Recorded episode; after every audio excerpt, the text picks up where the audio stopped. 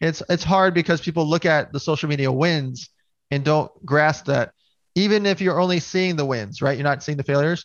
They're not seeing the time of the overnight success. They're not realizing everybody, and I mean everybody across the board, had a long period of time before they had that overnight success. Life is going to give you challenges, struggles. It's going to force you to face your fears. Even though these may feel like your worst enemy, in truth, these are actually your greatest allies. My name is Lance Essihos. Welcome to the University of Adversity. We did it, everybody. We got to episode 300. Welcome to University of Adversity. If you guys are just tuning in for the first time, welcome to the family. All you regular listeners, welcome back. What a ride it has been. We started this December 2018, and now here we are. We would have got here sooner if we kept three episodes a week from the beginning, but here we are. It's been an absolute game changer in my life and impacted so many people. So many of you guys have reached out and been like, your show has helped me so much. You know, helped me see through the dark. You, you, you, the stories and the vulnerability and all of that stuff has impacted you guys. And to be honest with you, it's impacted me so much. It's completely changed my life. So we've get, we've done it. We're at episode 300. We have a very special guest for you today that I'm going to get into in just a minute. I just wanted to cover one thing though. Whenever you're listening to this episode, we launched a crowdfunding campaign March 1st, 2021. That'll go on till April 1st.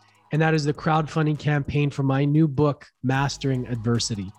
This is going to take care of all the costs, all the things that it, co- it it means to market the book, write the book, get it edited, get it published, all the things, coaching, because I knew that I wouldn't be able to do this on my own.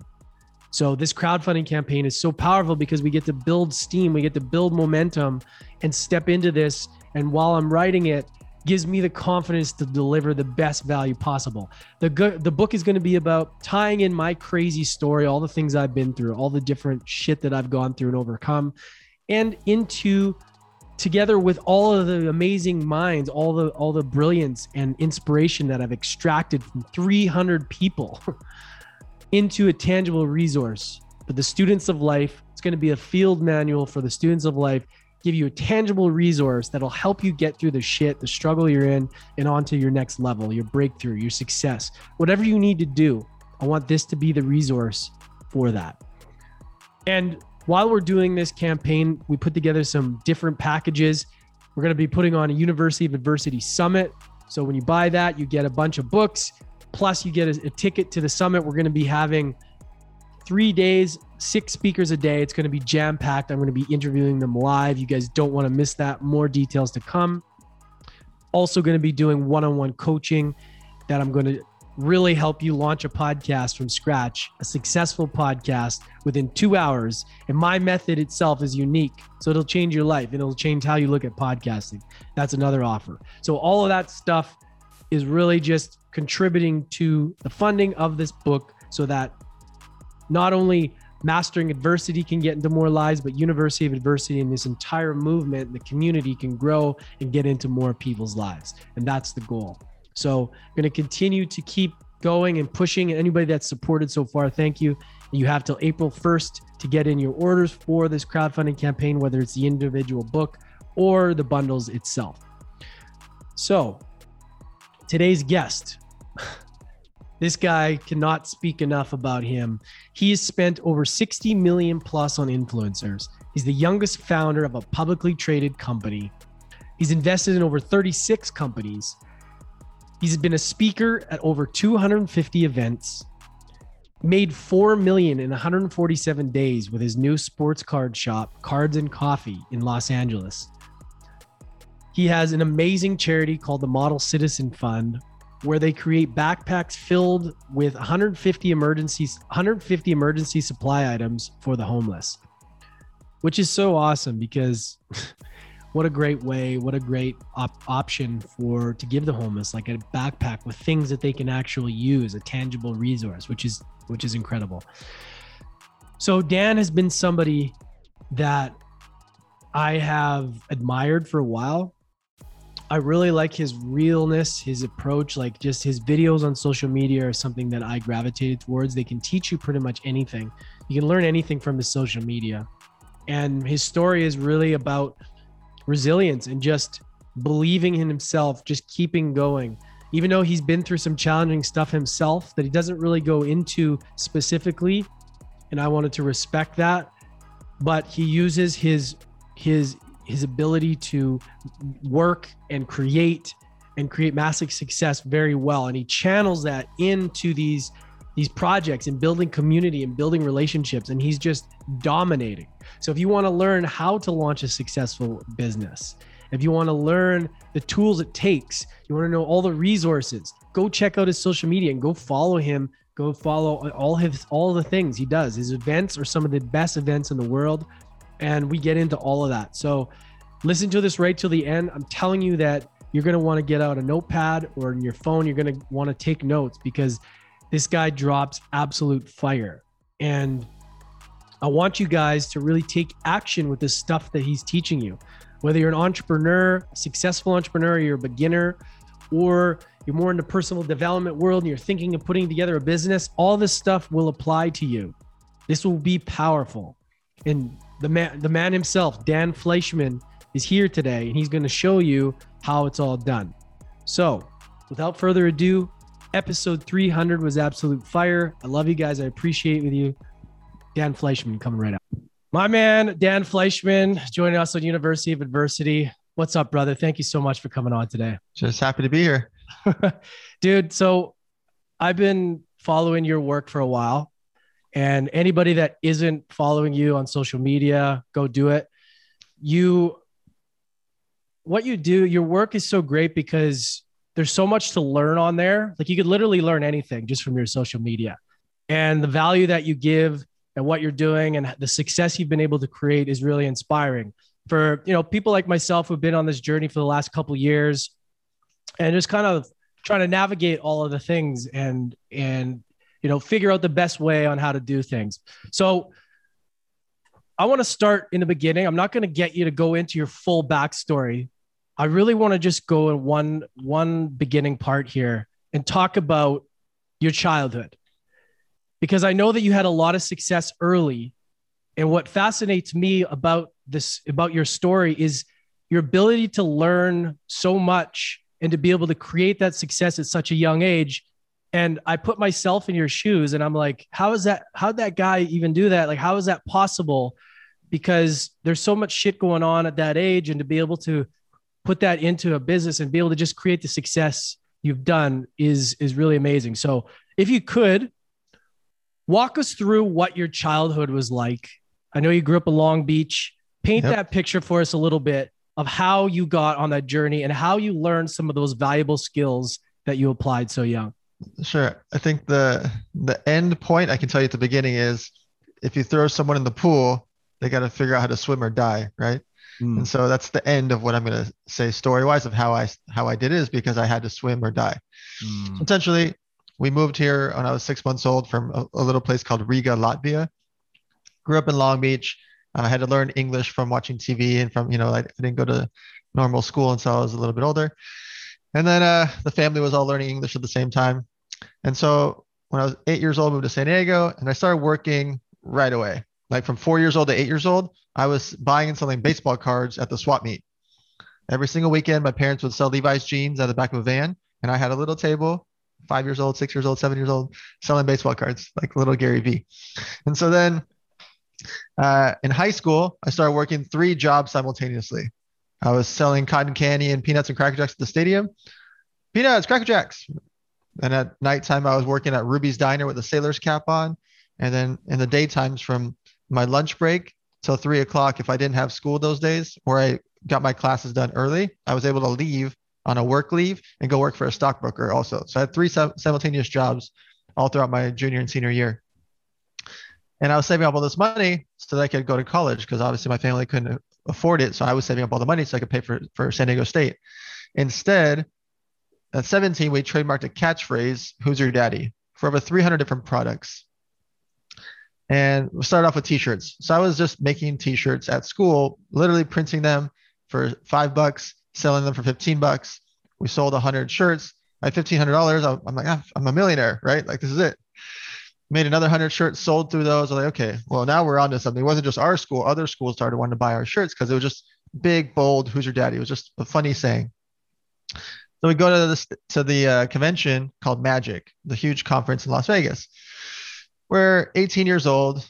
We find out when we get there, you have to be 21 to register or have a booth. We'd already paid for our booth, but we're only 18, right? I'm only 17. My partner's 18. I'm 17 and three quarters. And so the taxi cab driver takes us to a grocery store that had a vending machine that you could print business cards out of a vending machine. This is literally how it started. I had to print a business card out of a vending machine, go back to the convention and say, Oh, I don't have my driver's license with me, but I do have my business card. So that's how we registered for our first convention. And luckily, we, we knew someone in town that helped us check into the room. You couldn't even check into a hotel room back then in Vegas at t- under 21 years old. And so, anyways, we get our booth. We think we're big time. We get two booths, right? 20 feet long. We're going to be huge. We get there.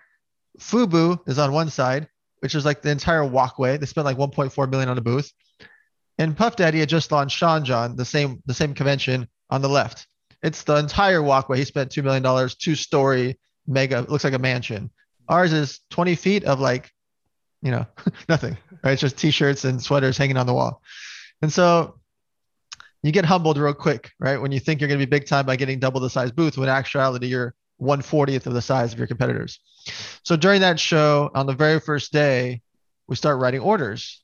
And we, I like two hours into it, I had to leave to go print order forms because we didn't even have order forms. We didn't even think about that. We thought people were just going to meet us. Remember, this is before social media. This is 1999. Yeah.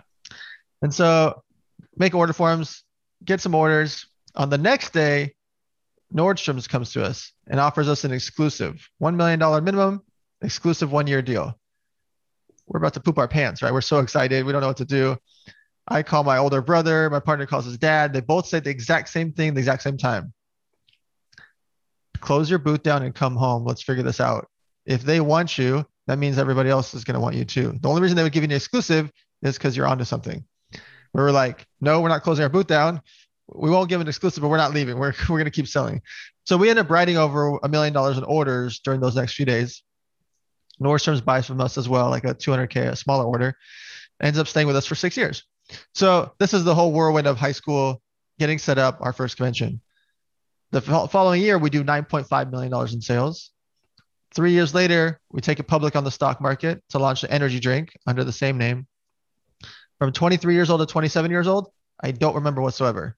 All I did was drive, fly, trains, automobiles everywhere, to sell, sell, sell. And we got the drink into 55,000 retail stores in America. And I sincerely can't remember a birthday party, a girl, any, I, nothing. I just sold for half a decade. And uh, that was kind of the culmination of if you throw me in the pool, I'm going to survive. Right. And so I saved up money to try to go to college, instead, use all the money to start my company. And then once you start your company, you go, th- there's a lot of roller coasters in between there of lawsuits and people dying and like crazy stuff happens along the way. Uh, but ultimately, it's just you have to swim.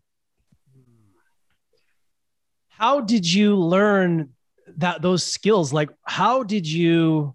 There's a certain amount of belief that you need to do that, right? And what, who, who instilled that in you, man? Because growing Survival. up, because it's it's, I I just I always put myself, I put young Lance, and I think about holy fuck like how how do you get through that when people are telling you no at such a young age though? If you believe in yourself and your product and you believe that it's good value or good price point and people are going to enjoy it it's rude of you to not sell it. Mm. and so i felt rude if i didn't sell every single day.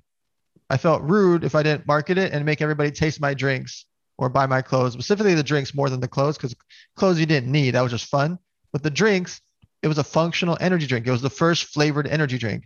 It was the first green tea energy drink. It was the first zero sugar, zero carb, zero calorie energy drink when all the other ones were filled up with sugar and all these other things. And so I believed in my product that was 33% less expensive. They were 299, I was 199. I had a better quality product. It tasted good. I won flavor of the year. There was 900 drinks in the market. I won flavor of the year back to back years. And so I made a product that I actually believed in. I didn't just white label a drink like everybody else did. And so when I walked in, I spoke with conviction because I believe in my product and I know that it sells well because the other guy sold it, the other guy sold it, the other guy sold it. Meaning I would go in to meet with Costco and in the first minute tell them about Ralph's, Albertsons, 7-Eleven. When I first went to Ralph's, I told them about Albertsons and 7-Eleven. When I first went to 7-Eleven, I told them, here, take some cases for all your stores over here for free. Pay me later if it works. So I did whatever I could to just get in the door. And then once I did that, every meeting was easier than the next because I wasn't selling anymore. I was explaining, I'm already in this store. I'm already in this store. I'm already in this store. How many do you want? Hmm. Not are you going to take it? How many are you going to take? You have to take it because I'm already in all your competitors. Hmm. And you probably learn at a young age like how important building these and cultivating these relationships are. Right. I mean, are, they're everything. They're getting pitched. They're, again, there's 900 energy drinks at the time. Yeah. We just use the drinks as the example. Same thing applies to selling headphones, being a podcast, selling phone cases. It doesn't matter what product you're selling. You're an accountant, a lawyer. There's thousands of accountants and lawyers in your town, right? You're a real estate agent. There's tens of thousands of real estate agents in your city. So you have to believe that you're the best real estate agent or the best accountant, the best lawyer, or the best value or the best service. You have to be something to make you believe in it. And then if you are, the people that you're talking to, pitching and selling, they're going to believe it too. Dude, belief is so important. And it's been something that I've been working on myself for so many years. I mean, I've had to come and do plant medicine for God's sakes to try and fix some of the shit that it, from my my younger younger age installed in my brain. You know, I failed. I was trying to make it pro in hockey and I failed in that. And then I got into the bar industry. I failed in that. So over the years, there's been this story that's like, well, if you failed then, then you're going to fail now and it's taken me this this time and i just i love hearing that because so many people are telling stories that aren't true every single entrepreneur that people look up to in the world has mega failures not mm-hmm. once over and over and over even now when they're successful let me give an example mark zuckerberg arguably is one of the best entrepreneurs in history built one of the biggest companies in history and acquired some of the best companies in history right along the way let's not talk about his failures in the past what about his failures now? Being a mega, mega, mega zillionaire billionaire with 40, 50 billion dollars. He buys companies or buys features, launches them. He has tens of thousands of employees, infinite amounts of money. I can't even count how many of them have already failed, failed, failed, failed, failed over and over and over. At least 10 or 20 that I can think off the top of my head that he acquired for 180 million, 700 million, 55 million, 1, 1 billion, closed down, closed down, close down, close down. He didn't have to close them down if you think about it. He could scale them down and just not talk about it. This is a guy that has failed over and over and over. The same thing happens with Elon Musk, uh, Bill Gates, all these guys that are tycoons of the industry. Richard Branson, he's got over 100 brands. Let's talk about the 40 or 50 that failed, right? Even though he has an ungodly amount of money, infinite amount of employees, unlimited branding, marketing access, he still fails even when he's got the huge fast forward button. So anybody that says that failure is bad, it's it's insanity. Everybody fails from every single level. Yeah. It's so important to realize that too, because you only hear about the wins, right? Social media, especially, right? You see, and we compare ourselves to these people that are killing it in our industry. And then we think, oh, well, they're at this level, so they're better than me. So I might as well not keep going. And you see it all the time. People are so close to winning, yet they they stop before they get there. I threw my my events, my elevator nights events for free 38 times for six years before I ever sold one event. Really? All my elevator nights will always be free, right? Mm-hmm. That's a passion project for me. But for six years, 38 events, completely free. No tickets, no sponsors, no sales on stage, just free, right? Then I launched the most expensive mastermind in the world. And people look at it like, how the hell did you do a mastermind that's so crazy? But well, for six years and 38 events, I came out of pocket to throw these events all over the country.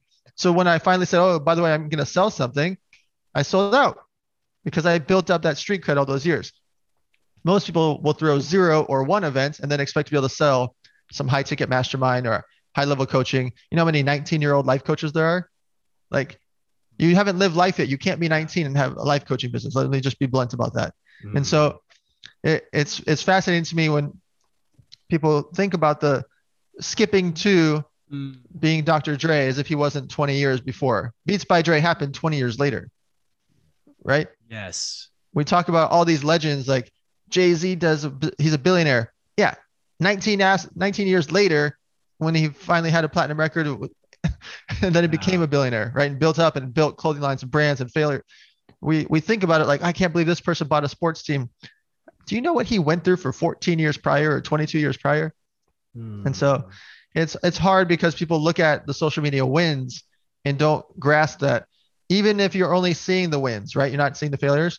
They're not seeing the time of the overnight success. They're not realizing everybody, and I mean everybody across the board, had a long period of time before they had that overnight success.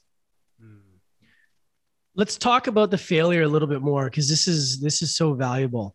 How do you know when it's time to pivot or that it's a failure and it's like, okay, this may not be the way.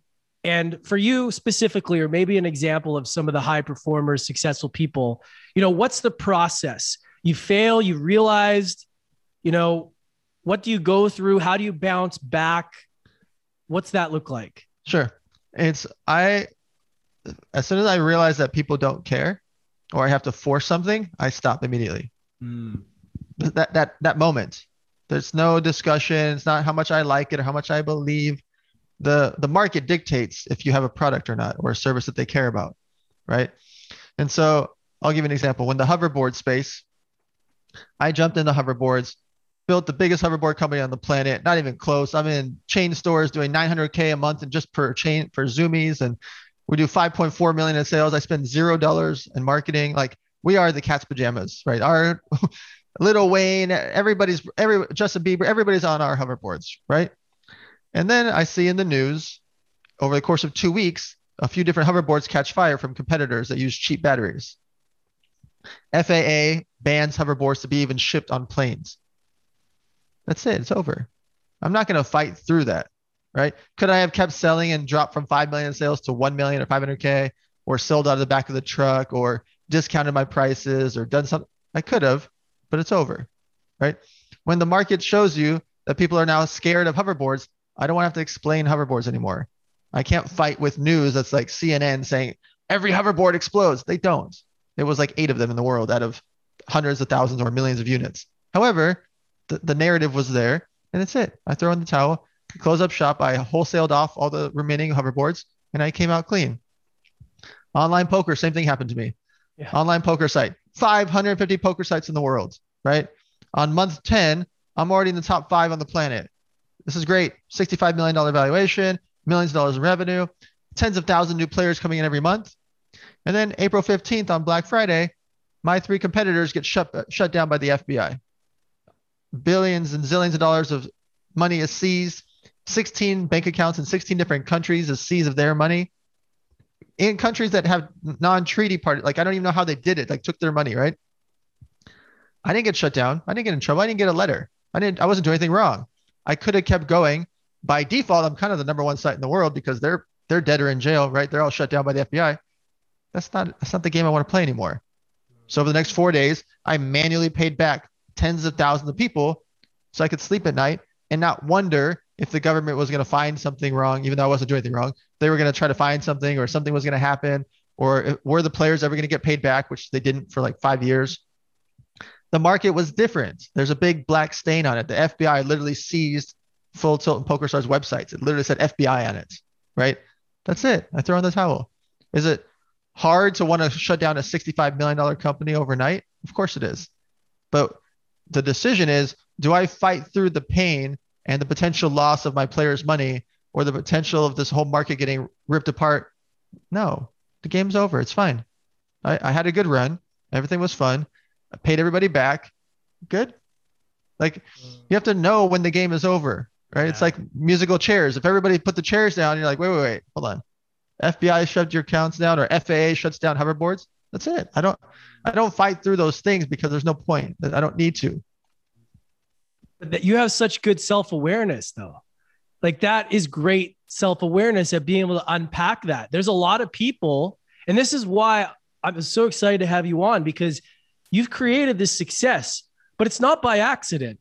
Like you fucking have a mindset that ha- there there's something going on there that allows you to look at this from different perspectives, allow yourself to not sit in there too long. And if you have to reinvent, you have to do it. You have to.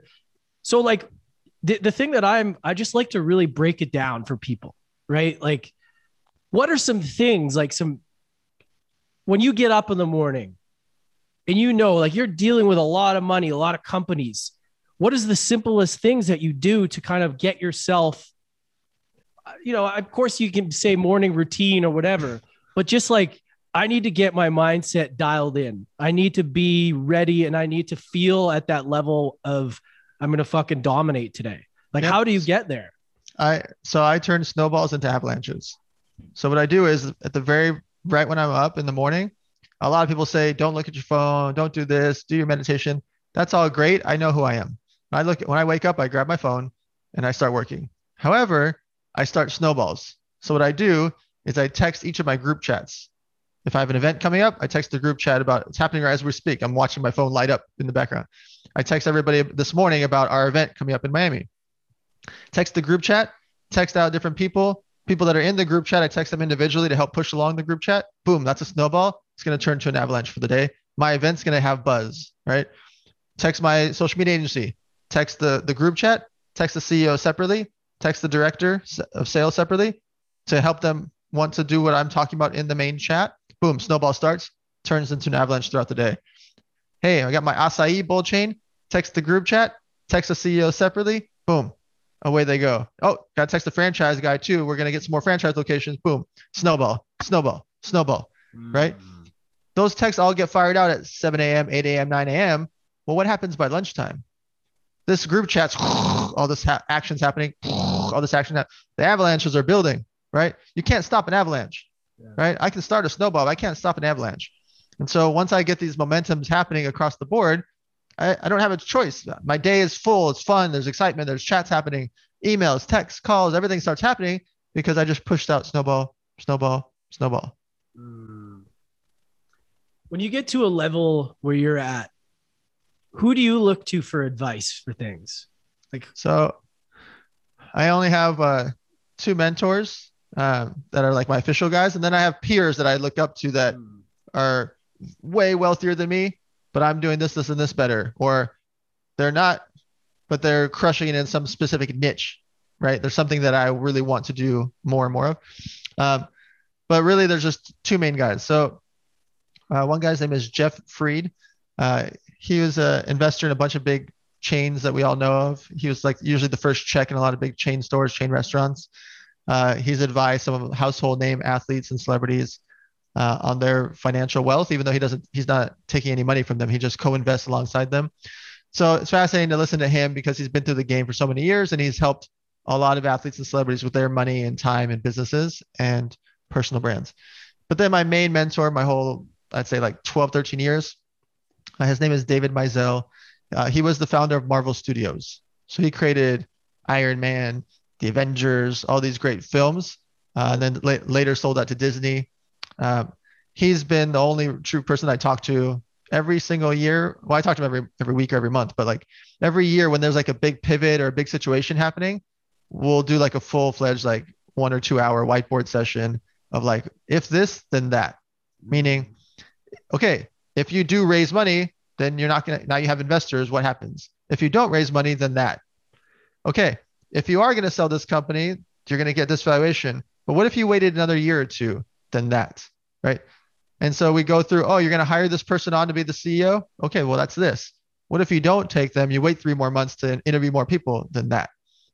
And so uh, a few times a year, we have those big ones. And then, like, once a year, it's like, okay, this is like a situation. Like, I have to decide am I moving to this city? Am I setting up an office in this country? Like, you know, those type of bigger things. I'll sit and, you know, force him to give me real advice about those those things. Mm.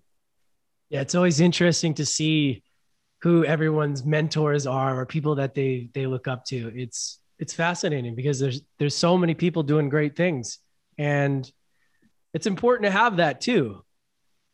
You know, to yeah. have somebody to bounce ideas off or some guidance there's a lot of there's also a lot of content you can get from the people you look up to, especially if you like a niche, right? Mm-hmm. There's there's great podcasts and social media content and YouTube content you can listen to from Ed Mylett, Tom Bilyeu, people that have had billion dollar exits and real come, not just like people that are talking about something, but like build some mega company or in that niche, right? Like you want to learn from Jim Kwik about mindset, boom, you follow Jim Kwik, you're going to hear about brain hacks.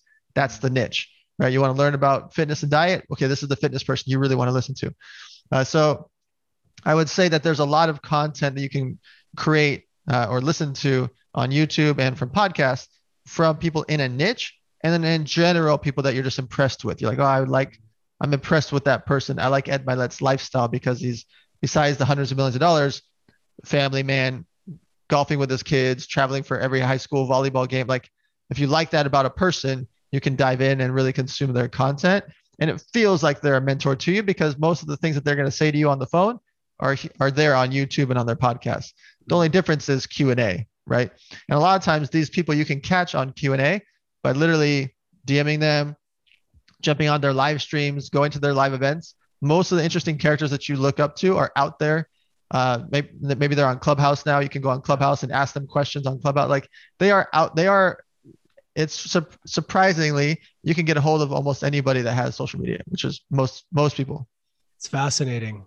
Yeah, there's so much information to learn out there. Like again, like even on your social, even on your Instagram, you know, like there's so much valuable. I'm not just like blowing smoke up your ass here. I'm, I'm there's a lot of people that have content, but then there's content that is really useful and helpful. Just about you're able to you know take these things that we think about and teach them in a way that's super simple and easy to apply.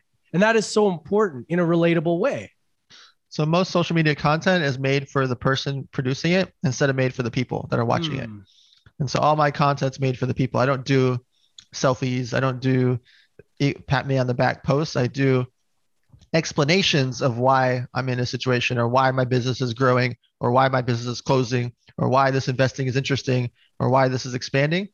Um, and I say it in a simple fashion because I want to be shareable for people to understand. And it's not that I'm dumbing it down for the people, it's that I might be talking about something that's just a different niche than you've heard about before. So I have to make it bite sized and easy to consume.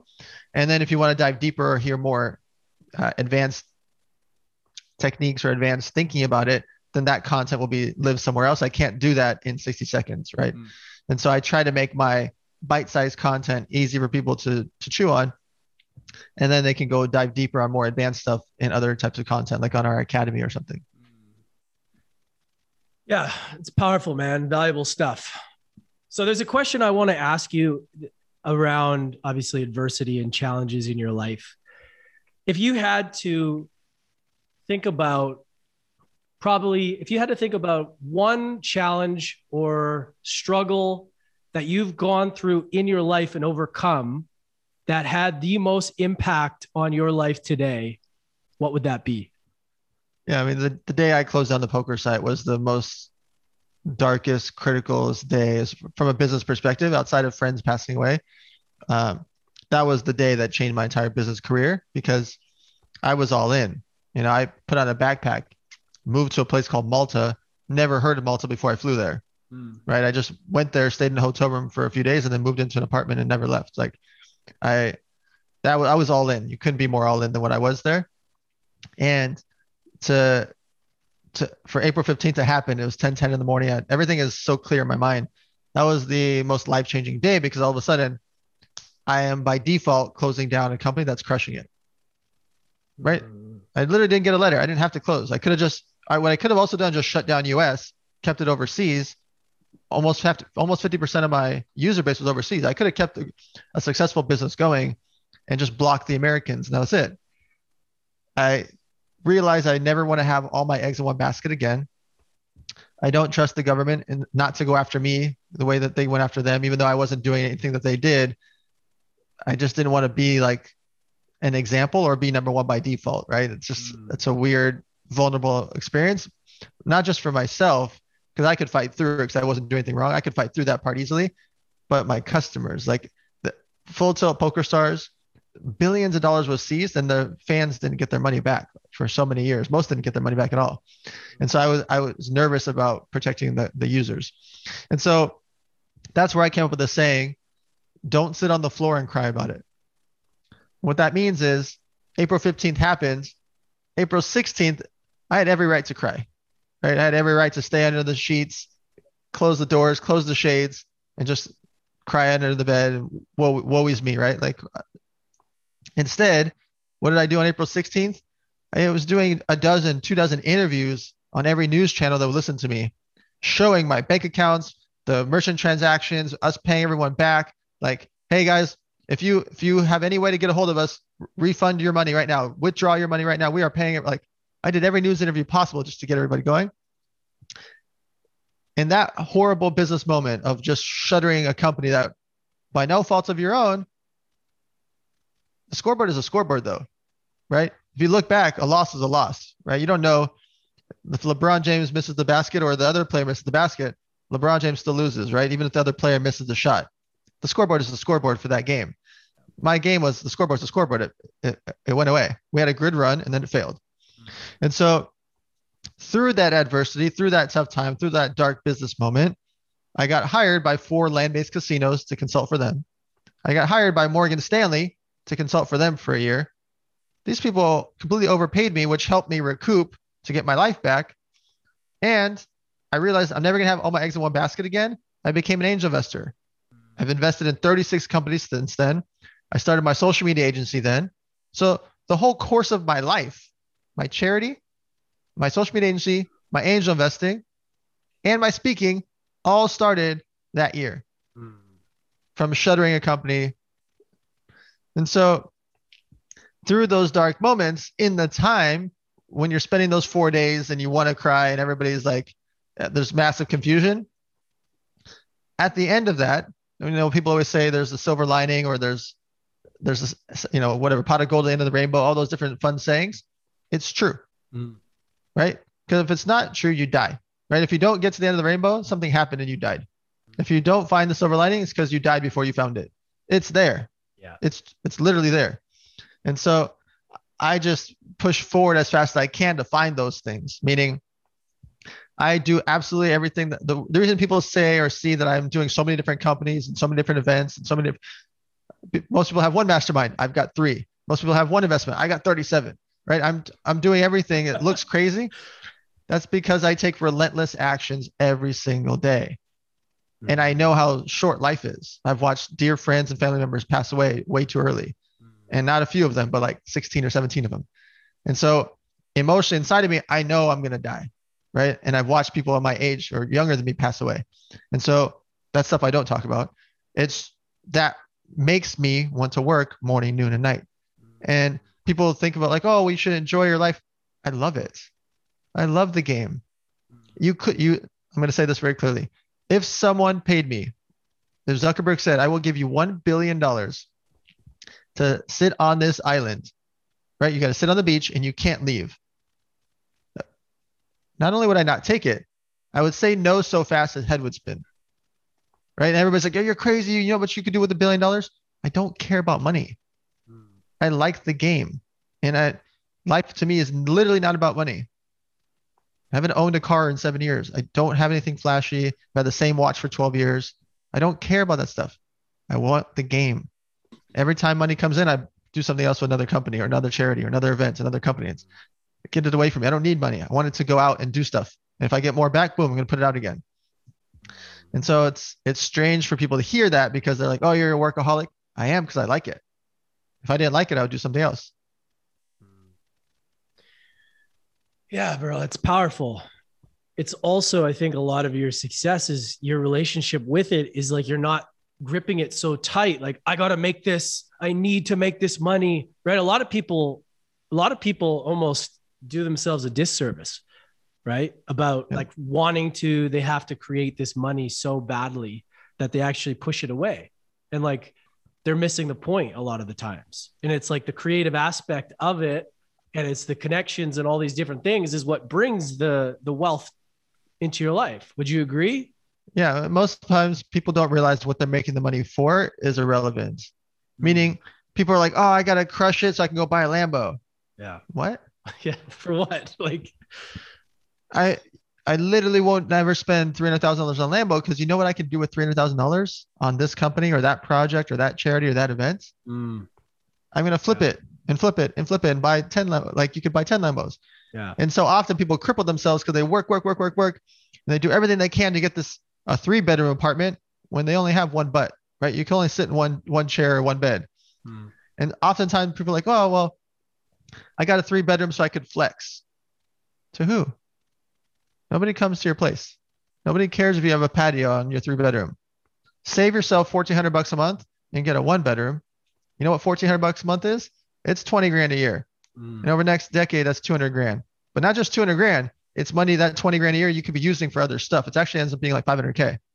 You're like, wait, wait, wait. If I just went from removing one bedroom and saving 1400 bucks, I would have 500,000 extra. And people look at it like, I got to go to the fanciest this, I got to get the fanciest building, I got to get the fanciest car. And all of a sudden they spend 1200 bucks a month or 800 bucks a month on their car. They don't realize what 10 grand a year really means over the course of time. 10 grand a year is a lot because it's also 10 grand a year that you're it's pre-tax money so it's actually like 14 grand a- a year and because you're spending it here you can't use it over here to let it compound to do other stuff and so it's fascinating to me watching a lot of young entrepreneurs and middle-aged and older entrepreneurs that just do it for the stuff and then when they get the stuff literally never makes them happy i've never met a single person that's bought a fancy car that cared about it a month later ever not once Yeah. so I I like the experiences. I like family and friends. I like the game, and so that is things that I spend money on. Uh, but oftentimes I see people like struggling and fighting to make money so that they can buy something that they don't need or increase their overhead. Like, oh, I'm going to move to a much bigger house. For what? When you have that much bigger house, you're going to be in your bedroom, your living room, and your kitchen. That's it. Everything above your bedroom, living room, and kitchen is irrelevant. To let's just be blunt. You don't go to your library. You don't go to the den. You don't go to those extra rooms. And so uh, too often people are always worried about all those other things that they actually never use. So true. So true. You know, I was thinking about this and this question I was going to ask you, I was thinking about it. And I think it would be a really relevant question, you know, with the show and what's going on in the world right now. And you've probably been asked this before. But I think it's really important just to see. And there's a couple there's a couple things to it. So, if you had to start from scratch, I'm going to try and word this in a different way that you haven't been asked. If you lost everything, what would you do? Okay. If you had to start with a thousand bucks today, you couldn't you couldn't recreate anything that you've recreated. You couldn't use any of the relationships, but you can use the acquired knowledge that you have and that thousand bucks today. How would you do it? What would you do? So I literally wrote a book called How to Set Up Your Business Yeah. for Under One Thousand Dollars. Yeah. uh, so I actually use this question as my finale question for panels because so I have a bit of a cheat code of what my answer is because I've already lived it. So my answer is let's say I woke up in a random country and I had no access to my cell phone, so I can't use my contacts, but I have what's in my brain. Mhm. My number one absolute hands down version of what I would do is I would plan an event for that Sunday. Okay, so let's say I wake up, it's Monday or Tuesday, whatever it is, and I'm in this foreign country, I have no cell phone. And I would pick a niche. So let's say I'm going to go with real estate for this example. You can pick real estate, cars, jewelry, sports cards, doesn't matter what it is, whatever that you like. I'm going to just say real estate. This Sunday, I'm going to throw a real estate event in this city. Okay, I have no idea what the city is, right? I just woke up, I'm in London, for example. And I walk in to every uh, place that I can around town and ask for referrals to people in the real estate space. And when I walk in, I'm throwing this great event on Sunday. It's going to be at this venue. What's the venue? Well, before I walked in, I walked to one of the streets and I asked the restaurant owners and the hotel, say, hey, I'm going to invite 100 real estate people this Sunday at 6 p.m. Can I use your place? I can't pay for it, but I'm going to invite 100 people that have money to your place. They'll spend money. They'll buy drinks at the bar. They'll buy food.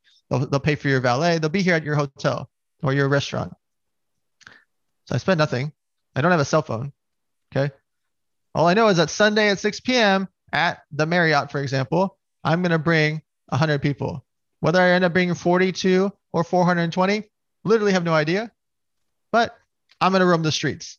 And I go outside the Marriott. And when I'm talking to the valet, I'm asking the valet guys, hey, do you guys know any real estate people in town? You know any real estate agents? Of course they do, because everybody knows somebody in real estate. And all of a sudden, after I get one or two connections, or they tell me, oh, yeah, there's a Century 21 office there, and Coldwell Bankers over there, and Remax is over there. I just literally walk in and start inviting them, like, hey, by the way, would your CEO speak at my event on Sunday at six o'clock? They're like, oh, yeah, let me ask him. And all of a sudden, I got the CEO of Remax in London speaking my event this Sunday at 6 p.m. I've still spent zero dollars. It's probably not even lunchtime yet. I don't need a cell phone. I didn't have a flyer. I can make one. I could probably go to a coffee shop and use their internet there and make a flyer. I'll get to that later. And then I go outside and I start doing the same thing. And now I try to find the fancy hotel around there, or I try to find the cool the cool place. And I'm just asking people on the street to point me in the direction because I have no idea where I am. I've never been to London, right? And London can be any country, any city. The example is the same. And the niche can be anything. It can be real estate, cars, anything. And so what happens in this example is during those next five days, I'm going to places that have food and drinks. So when I'm interacting with people, I might get snacks here, food there, drinks here and there from the people I'm asking advice from or asking for connections from or saying I want to use their venue. While I'm there, they might offer me snacks or drinks, right? And so I'm surviving because I don't have any money, right? I have my thousand bucks. I don't want to spend it. so you see what's going? Yes. And so in this whole process, I'm meeting all the movers and shakers in town by asking the valets, the concierges, as they're introducing people or recommending people, they want to because Dan's throwing a cool event this Sunday at six o'clock.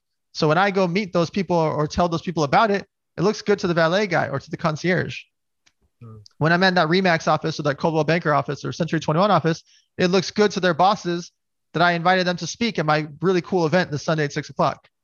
Mm. I'm willing my event into action, right? I believe that Sunday, six o'clock, I'm going to have 100 people. And by definition, if I go for the next five days in a row,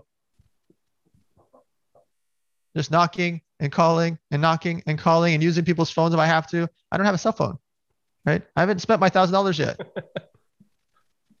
yeah. In between there, at nighttime, I'm going to the, the restaurants, I'm going to the bar. Even if I'm standing by the bar and I'm not ordering anything because I don't, I don't want to spend any money, I'm networking because I'm at the cool hotel, I'm at the cool bar, the cool restaurant. How do I know where that is? The valet guys and concierge know everything. And once you start getting in the groove, you just start, it's like a choose your own adventure. You start meeting all these people so fast. Everything I just said could happen in the first day. Now it starts to compound because now, oh yeah, I got, I know Johnny, I know Jennifer, I know Roberto. I met all these people, these cool people at the bar last night. You know what? Maybe I will spend 40 bucks or 100 bucks on a prepaid phone. Maybe I need one because I met so many people last night. I should probably have a phone, right? And so through that process, you're meeting all the people in town. And by Sunday, I'm going to have hundreds of people in that phone. My event's going to be humongous because every single day, I'm not doing anything else but walking through the streets I'm not using Uber. I'm not using Lyft. I don't have a fancy phone. I don't need. I don't even need taxis. If I like, I will get rides from people at some point because I'm going to start making friends every day. You know why? Because Dan's throwing the coolest event in town this Sunday at six o'clock at the Marriott. Mm. So they want to be around me just as much as I. They don't realize my situation. They don't realize I just got dropped off in the middle of nowhere.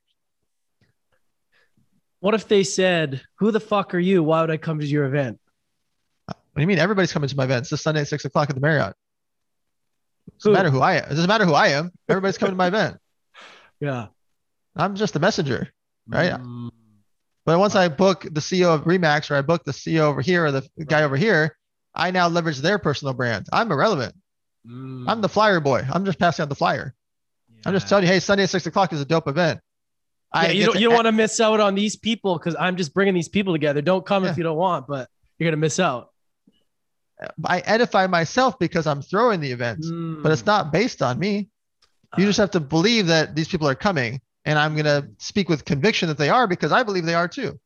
Even when you're the first person, yeah. even if you were the first human I met, if you were the first human I met, and I knew I had Sunday six o'clock booked, I would tell you with conviction there's going to be 100 people there because I know I'm going to do everything I can to make 100 people show up. Dude, that's so powerful because again, that that's the reframing of it is like it's not about us. You're just putting it, you're just putting an event. And and this is great for anybody that's listening because there's a lot of people that want to throw summits and events, but they're like, first of all, it becomes about damn, why the fuck would anybody want to go? Right. You know, for whatever reason. And when you switch that, that's so powerful, dude. And now think about what happens on Sunday. People are now asking favors. Hey, can I get my friends in? Hey, can I get my girl in? Hey, is it okay if I bring my husband or my boss? They now are asking you a favor to come to your event on Sunday at six o'clock, right? And then when the doors open, now it really gets interesting because what happens with those 100 people that are there? It's probably going to be 184 of them, not 100. And when they walk in the door, what do they want to do? They want to take a picture with Dan. Dan's throwing this awesome event. There's 184 people in the real estate game at the Marriott on Sunday night. And then they all start posting about it. I don't even have social media right now because I don't, my phone isn't even a smartphone. It's a prepaid phone. yeah. But what's everybody doing? They're posting on social media about Dan's events. Dan's got the coolest real estate event. You guys should be here. Oh, this, I can't wait to see the CEO Remax. He's speaking at 6:30. Mm. Guess who Dan is by Sunday night? Guess who Dan is by Monday morning? Dan is the man in London in the real estate game on Monday morning. I mean, the man, right? Dan knows everybody. His his lunch card is full. I got lunches booked for the rest of the week because everybody wants to come to my, my next event, Mm. right? And so in that one week, I've leveraged myself by leverage other people's brands, audiences, and cell phones to come to my event to put me up on stage. I'm hosting. I got the microphone, so I'm edifying myself, right? You're all taking pictures and videos of me. I'm inviting up the CEO of Remax. I now have brand affiliation with him because he runs Remax in London. Everybody there is posting about him. He's going to repost it, and now what happens? The press follows this guy. Every big every big baller in town follows this guy. Every zillionaire follows this guy, right? And then his wife reposted, and she knows every socialite in town. Uh, now everybody wants to hang out with me, or date me, or come to my events, or network with me, or pitch me. It's been a week, and I spent sixty-four dollars on a prepaid phone. Everybody, we got to go back and listen to that over. That was fucking gold. Bro, I love it. So, okay, well, let's talk about online event.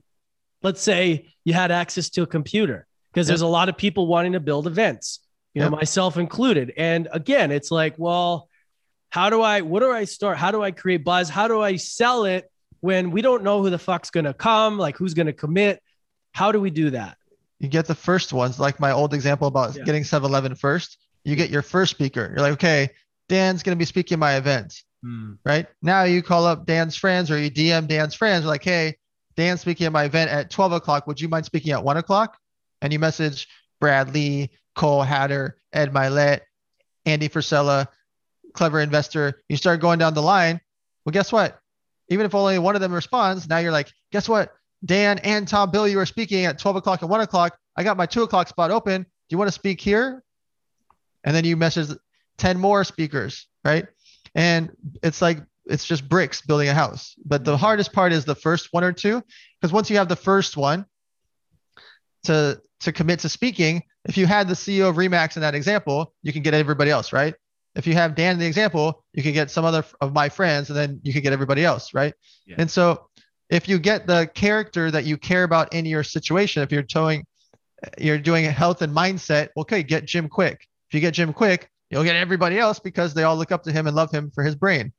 And so getting that first and second speaker is the most important part. Those are your snowballs that turn into avalanches.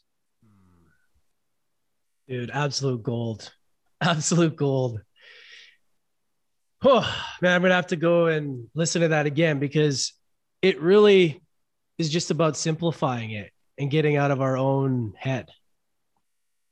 Right? I- like, Yeah, my own my own peers and partners and dear friends and speakers, they always think I'm crazy when I'm like, yeah, let's throw this event on Sunday.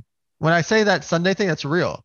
like, mm, Literally, uh, you know, in five days time or one week time, I've thrown full fledged thousand person events where eight days prior I hadn't even thought about it. Mm, And I'm like, hey, this Sunday, here's the location. Let's book it. I'm going to ask all these speakers. I don't know who's going to confirm. And within one day, it all just comes together. mm. It people overthink it. Like, I'm going to book my event for June 2022. What? I don't know if I'll be alive in June 2022. I don't even like, yeah. I, I'm literally throwing a dinner in Miami this Thursday. And then the following week, I'm doing Phoenix, LA to San Diego in a back to back three nights in a row, three different events. Hmm. F- fancy production Yeah. events.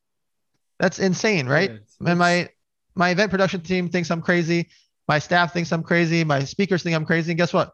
We're doing it. I've done it before. I've done three back to back nights before. Like I have to do it because I have a timeline for Hmm. my bigger event. Anyway, so eh, yeah. even when it sounds crazy, the difference is I don't lollygag, meaning I don't sit around. The reason it takes some people four, five, six months to plan it out, we're going to do this this time, then we're going to do this, then we're going to do slow drip. No. Book your speakers, book your venue, book your time slots, book the production team, book your book everything right now. What do you need to wait till Wednesday for and then next Friday for and then 2 months from now for for what? Hmm. it's a checklist. My checklist is I need a venue, right? Or if I'm doing online, I need my domain name, I need my landing page, I need my ads, right? I need to know what people do. I need my email funnel. So once they get in, I can send them their emails or texts. I need to pick my speakers and time slots. I need to make social media content so they can all repost it.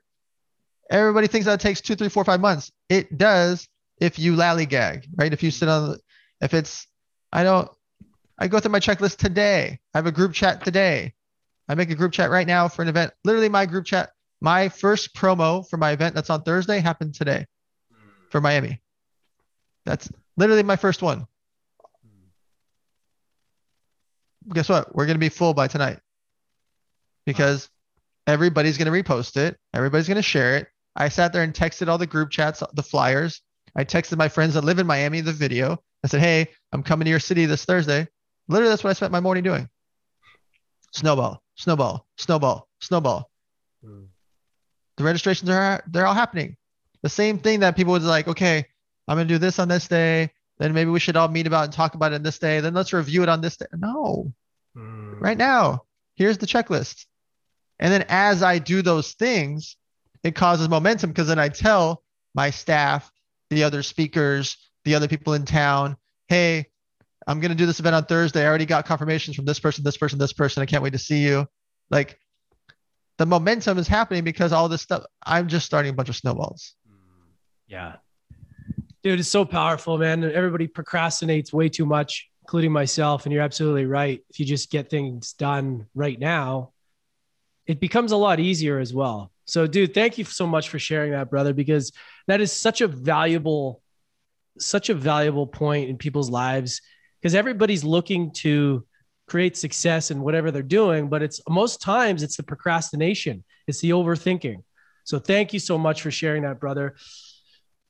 I know we're coming up to the end of time here. I just wanted to kind of ask you one more thing to just kind of send the listeners away. It's been obviously a challenging year for a lot of us. People have gone through a lot of different levels of shit, adversity, struggle, whatever you want to call it. What are some what are some tips for let's let's do specifically like an entrepreneur, like a, a one walk away tip or tool or resource that somebody's struggling right now that they could apply in their life right now? Uh, I think the main thing is to these three words that I use for everything is just get started. So what happens is we think about things and we we're in our own stuff, right? We're like, oh, I got fired or my office needs me less hours. Well, if you're good at playing the guitar, then make online tutorials, make online social media content, and try to do a Zoom session teaching people guitar for 40 bucks an hour, 60 bucks an hour. It's probably more than you make at your job, right? If you're really good at Spanish or math, start training and start doing tutoring. Tutoring is going to go through the roof 2021, 2022 and beyond because so many kids are not are going to be homeschooled now and so many people uh, have a lot more time on their hands and start wanting to learn hobbies, languages and skills. So if you're really good at something, start making social media content today. You know how much that costs? That's right, zero dollars. Put yourself up on all the tutoring related websites. If you're good at playing guitar, you put up your profile on takelessons.com and you can start offering uh, your services on guitar. You're really good at Spanish or Chinese or Russian or whatever. Put up those language offerings here. Message everyone in town that you're tutoring. Take pieces of paper and put on phone light poles for all I care. Message it out on Facebook boards. Tell the mothers associations in your local area and community. Start offering your tutoring services all around town for Spanish, math, guitar, whatever, magic tricks. I don't care. Whatever you're good at or you like, these are things that are free, hmm. like literally free. And so oftentimes people are so dependent on their job, which is completely understandable.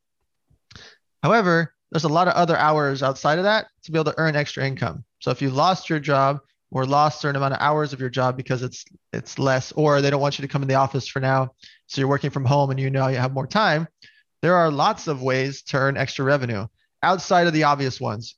You could drive for Lyft and Uber, you could drive for Instacart, you could drive for Amazon hired one over a million people. A lot of companies are hiring massive scale to make extra side income. But if you want to throw an event, book a date. You don't need a bunch of money. If you're going to do it virtually, you definitely don't need much money. Book a date, get your website, get your your ads, social media ads that you can film on your on your cell phone. Get your landing page that you can write up yourself or ask an expert to do it for you for a few hundred bucks. You don't need the $10,000 copywriter. You don't need the $5,000 video. You don't need those. You literally don't need them.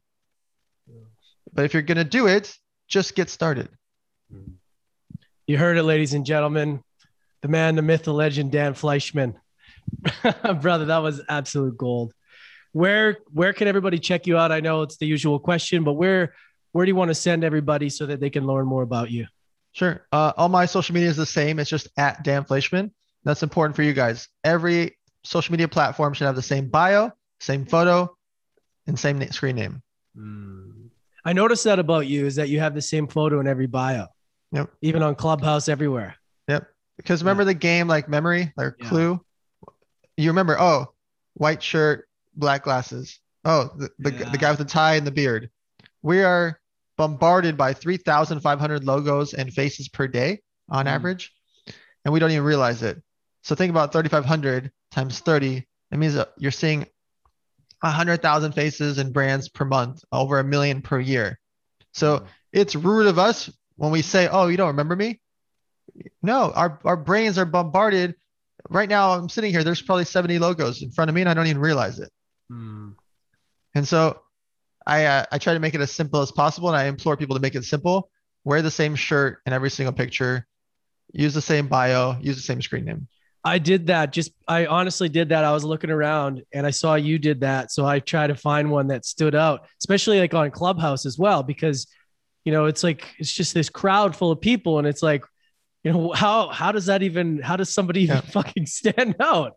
Yeah. So I went and I changed the same, so it had like this I don't know this certain look to it, and it's such that right there is such an important thing for people to know because you go around and each person has a different picture and you're like, how are you going to remember that person? Like, how is, how is that even going to, how are you going to click that, hey, that's that person again?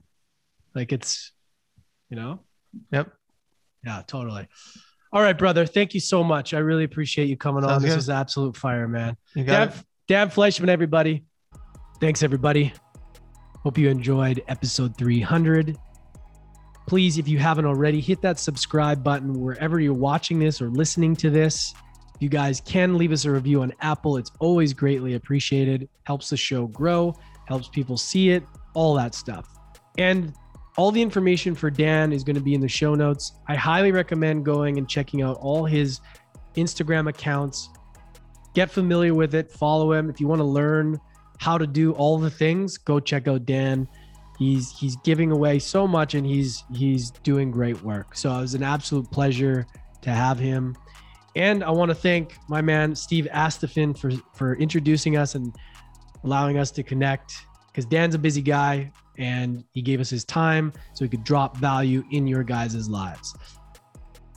Check out the crowdfunding campaign, you guys, for Mastering Adversity. It's all in the show notes. Feel free to purchase a book. One of the bundles, University of Adversity Summit, is going to be absolute fire. More details to come. There's going to be three days of six speakers, jam packed. Going to give lots of value. It's going to be fun. Also, There's bundles with my coaching one-on-one on how to launch a proper successful podcast my my way, my unique way. How to how to reach out to guests. How to interview properly. There's all the things we're going to teach you. And we're going to do that in 2 hours and that's one of the bundles for the packages. Love you guys. I appreciate you. We'll catch you next time.